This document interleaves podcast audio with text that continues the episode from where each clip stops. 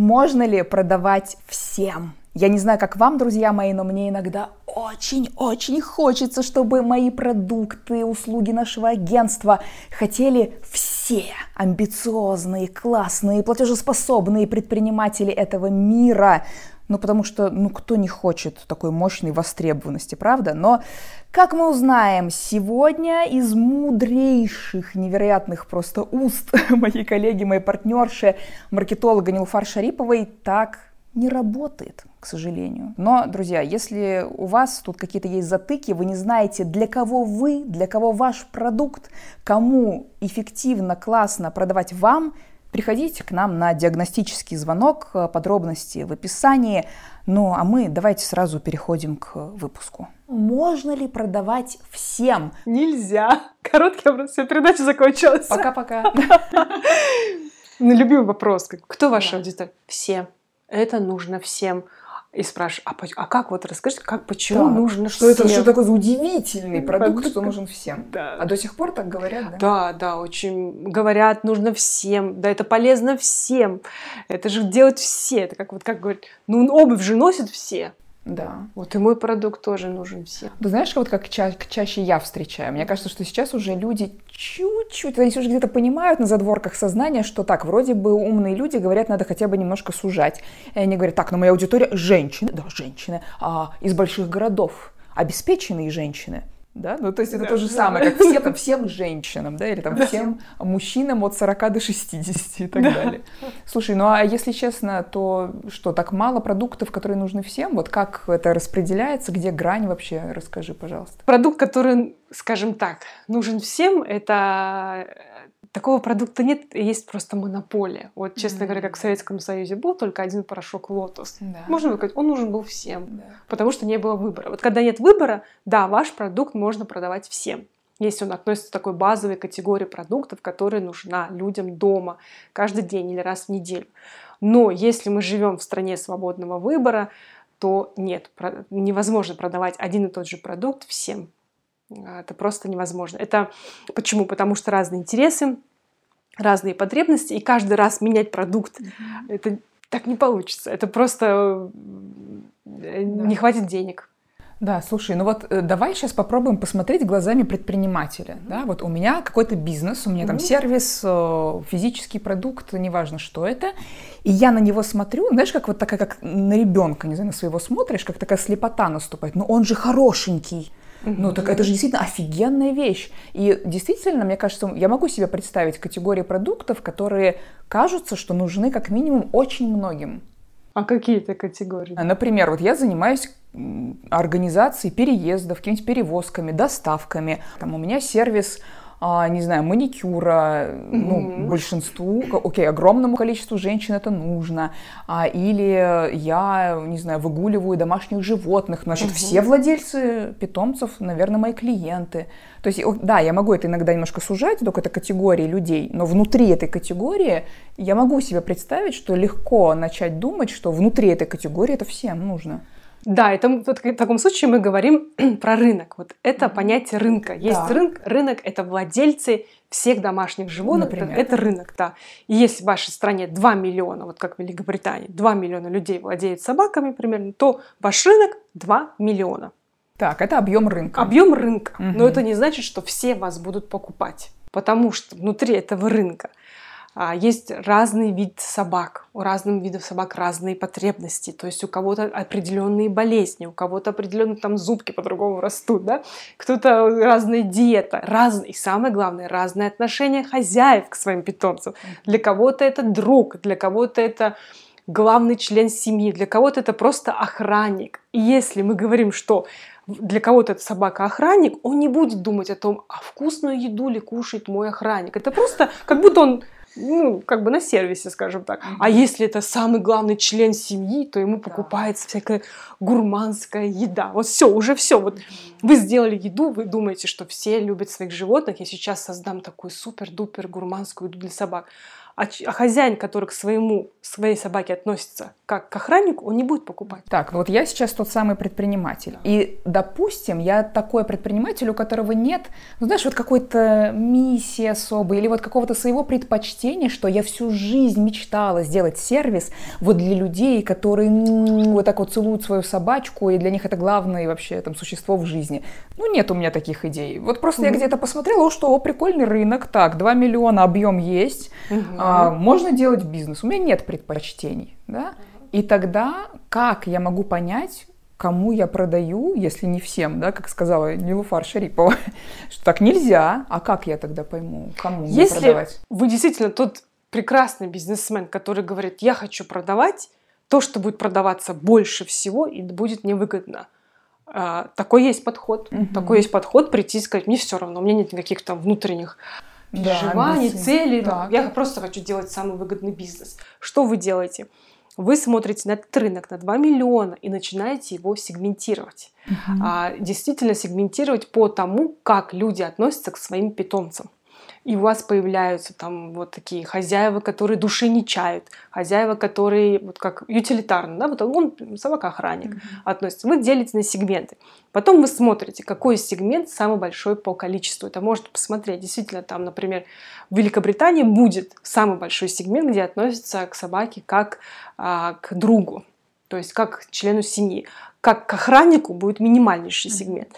Вы смотрите, ага, этот сегмент целых 50%, это огромная штука, такое действительно да. может быть. И вы думаете, отлично, что я могу для них произвести? Но все равно это будет 50, это максимум, это никогда не будет 100, это не все, да. это половина рынка.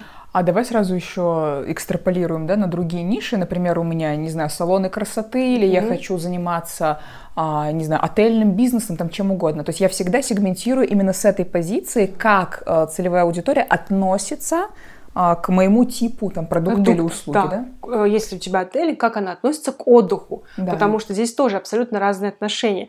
Здесь и сегментация бывает так, по отношению и а, по, допустим, бывает, бывает так, что по нескольким сразу mm-hmm. категориям. Допустим, здесь может включиться немножко демографики, чуть-чуть.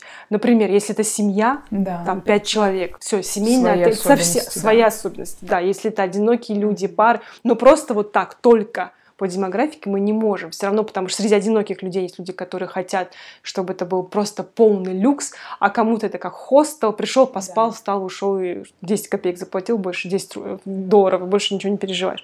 Есть семьи, которые хотят люкс, есть семьи, которые хотят, чтобы у них там кухня была в этом, чтобы да. они готовят. То есть, да, отношения. Что для меня отдых? Угу. Это, опять же, я ничего не делаю, я наслаждаюсь, или все должно быть прекрасно от начала до конца. Да. Супер. И тогда какой мой следующий шаг? То есть э, э, я произвела вот эту сегментацию, угу. ну и дальше возможны варианты, да, то есть если я человек, которому, ну, без разницы в эмоциональном плане, да, там, с кем работать, выбираю просто самый выгодный, а, но выгодные же бывают не только по количеству, да, да? то есть мне еще нужно определить некую ну, платежеспособность. И вообще, э, кстати, вот тут такой интересный у меня вопрос. Сейчас, угу. друзья, следите, как-то следите за руками, сейчас мы вернемся. Да? А, что на самом деле не всегда же, даже в какой-то большой и платежеспособной, может быть, категории люди готовы платить за определенный продукт или услугу. Угу. Правильно? То есть от того, что у меня там условно миллион владельцев животных, для которых животное друг, не факт, что они готовы платить какую-то да, классную цену за мою услугу. На самом деле, когда вы определяете отношения, почему это очень важно, mm. от отношения зависит, как много они готовы платить. Uh-huh. Если это 50%, для которых это прям член семьи, это животное, они готовы платить на 20% больше, чем рынок, например, условно. А если человек относится это как охранник, он как у меня на службе, ну я не буду покупать ему очень дорогую еду. Здесь твой вопрос такой – действительно есть сегменты, которые по количеству людей, допустим, вот, вот это, если мы говорим 2 миллиона, 50% 1 миллион. Но может быть сегмент, который всего лишь 10%, но они относятся к своему животному как просто на пьедестале, как бог, там да. маникюр ему делать, да, прически. Да, да. Вот они платят очень много. То есть их может быть всего лишь 100 тысяч человек, но им можно продать чек, там, не знаю, тысяча фунтов. То есть есть рынок, мы смотрим по объему в количестве людей, а есть рынок по объему в количеству денег. Да. То есть, да, да. Мы выбираем то, что вам хочется. Потом уже включается математика, что выгодно вы хотите продавать э, одному миллиону людей по ценнику условно на 20% дороже рынка или 100 тысячам людей, ну, по ценнику на 200% mm-hmm. дороже рынка. А если мы находимся в ситуации, где все-таки у меня есть какое-то эмоциональное предпочтение, или я всю жизнь мечтала работать вот с определенным типом людей, mm-hmm то тогда получается, что у меня, ну, в каком-то смысле выбор без выбора, что ну, я вот мечтаю работать вот именно с ними, да. и вот у меня продукт. Тут, кстати, тут, кстати, сейчас я так на ходу тоже вместе с вами, друзья, мыслю, да, что может включаться такая история, что нету продукт маркет фита, да, вот этого, что у меня какая-то есть иллюзия про мой продукт, что он, наверное, зайдет вот этим mm-hmm. людям, для которых собака друг, или вот этим семьям, которые хотят такие отели, и там тоже иллюзии могут определенные, очень, да, да, скрываться. Очень. Очень Есть здесь какой-то у тебя совет, вот как предпринимателю проверить, да, вот о чем я всегда мечтала, вот что у меня в голове, оно соответствует вообще этой аудитории, этому рынку или нет? Да, так бывает, что вы думаете, раз для вас собака тоже друг, а вы прям все знаете про это, вы можете создать продукт, и вы создаете какой-то продукт, например, дома варите определенную еду. Тут лучше, конечно, протестировать, честно, по-другому никак. Это не недорогая штука, а, можно выбрать какое-то небольшое количество людей, дать им этот продукт, спросить их мнение, как отреагировали они, животные и так далее. Да, обязательно здесь нужно делать лучше тест. Да, потому что иначе ну, ты не узнаешь, нет, действительно ли заходит или нет, особенно если это что-то новое, вот ты придумала что-то, чего в таком виде еще не было, допустим. Это очень часто встречающаяся ошибка среди а, личных а, блогеров, не личные блогеры, я, а люди, которые предлагают свой сервис. Например, стилисты, артисты мейкапа, парикмахеры. Вот здесь очень часто делается такая небольшая ошибка, потому что прошу прощения, выбирается всегда так, что я хочу продавать вот этому сегменту. Да, да вот я знаю, как а, должен красиво выглядеть человек, да. и я хочу продавать, вот я хочу продавать богатым. Да. Вот такая часто бывает. Да. Вот тут несовпадение, потому что вы, например, работаете в стиле мятежный бунтарь, но думаете, что вы должны покупать очень люди с таким огромным достатком, представитель люксового сегмента. Mm-hmm. Здесь, конечно, бывает несовпадение. Это вот очень часто встречается это. Потому что говорят, мы хочу поднять чек, я хочу поднять чек. Иногда бывает, что вы не сможете его поднять. Если ваш продукт а, создан для определенного сегмента, вы внутри него можете делать какие-то небольшие а, изменения цены, но прям поднимать на 50%, в два раза вы не можете. Вы можете просто увеличить объем людей. Вот это можно. Что сегодня к вам приходит 10 клиентов, вы можете сделать 20. Но 10 а, вот этим, вдруг сегодня вы продавали за 100, а завтра будете продавать за 150, это невозможно. Но вот здесь я просто представляю боль наших слушателей, но я же хочу работать с теми самыми, а, знаешь, это какая-то надежда, как ну, переделать человека в отношениях, мне кажется. Да. Нет, я хочу быть вот с этим человеком, он такой умный, не знаю, классный, веселый, такую музыку классную слушает, но только чтобы и цветы, не знаю, дарил, и комплименты говорил, и на Мальдивы возил, простите за такие ужасные стереотипы, но тем не менее. Вот, и ну, такой, ну, может быть, как-то все-таки получится, получится, получится. Ну, как бы, ну, допустим, нет, да. А, и также многим хочется работать с платежеспособными людьми, но только делать им, не знаю, там, черные стрелки на пол лица. Но, с другой стороны, а где противоречие? Есть же очень платежеспособные люди, которым могут быть нужны условные черные стрелки на пол лица. Да, кон... же, нет, есть... конечно, конечно, есть, абсолютно. Есть люди, есть люди, которые то есть которые тоже хотят быть мятежниками, да. и у них... И они а, отлично я... зарабатывают, да, ездят на есть. Burning Man, не знаю, делают свои стартапы, да, все да, что угодно. конечно, есть. Я просто говорила, наверное, специально утрированно, чтобы понимать, что не всегда легко переходить mm-hmm. с одного сегмента в другой, если условно, условно представьте, что вот этот мятежник делает только, например, условно средний класс, если мы описываем люди, мятежники и так далее, и так далее, и плюс они еще другие все характеристики, но там нет такого, что они могут хорошо зарабатывать, но ваша мечта прям продавать, не знаю, женам олигархов. Это уже немножко другое. Хорошо, тогда резюмируя, всем не продаем, Нет. сегментируем вот по тем да. принципам, которые мы описали. А что-то еще здесь важно, чтобы не попасть в ловушку? Как мы говорили, небольшие тесты желательно сделать, а, чтобы не попасть в ловушку.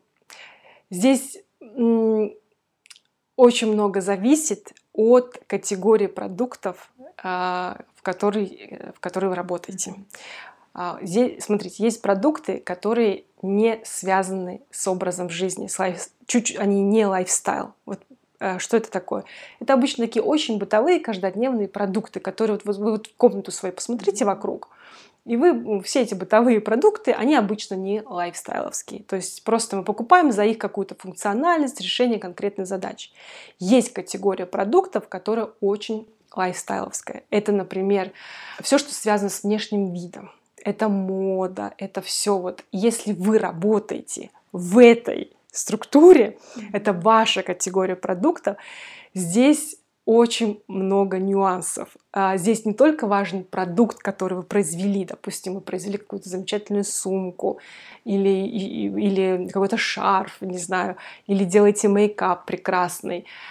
А здесь начинает включаться вот этот то, что люди называют личным брендом, но элемент вас как основателя, вас как э, человека, дающего этот сервис, на вас будут смотреть в плане того, что а вы являетесь отражением той жизни, которую вы продаете. То есть если вы обслуживаете людей, для которых роскошь, люкс — это самая главная потребность, то они будут смотреть, насколько вы естественны сами в этой роскоши и в этом люксе.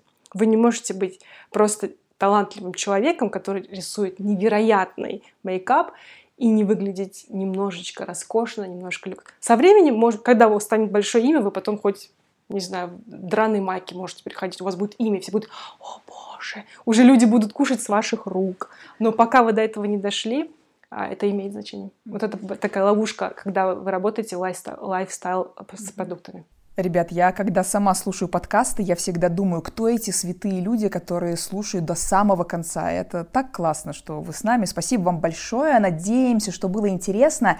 И если это так, то, пожалуйста, делитесь нашим подкастом у себя в соцсетях, ставьте всякие звездочки, комментируйте. Мы все читаем, мы всегда отвечаем. Для нас это так важно. Ну, я думаю, что все, кто нас слушают, тоже делают какие-то свои проекты. Это же такой кайф, когда вот ты что-то делаешь, это откликается людям людям, и ты видишь эту обратную связь, Поэтому для нас это, правда, очень ценно. А, и, друзья, снова напоминаю вам о том, что к нам можно и нужно приходить на диагностические звонки. Что это такое? Мы с вами созвонимся, спросим, что вообще в вашем бизнесе происходит, куда хочется идти, какие цели. Дадим вам обратную связь. То есть вы на этом звонке уже поймете, какие у вас есть точки роста, куда вообще можно двигаться. Ну, а если у нас с вами произойдет такой классный коннект, и мы поймем, что можем классно сработаться, то мы конечно же, вам расскажем, как можно всех этих прекрасных целей добиваться вместе с нашим агентством. Такие дела. Спасибо и до следующего выпуска.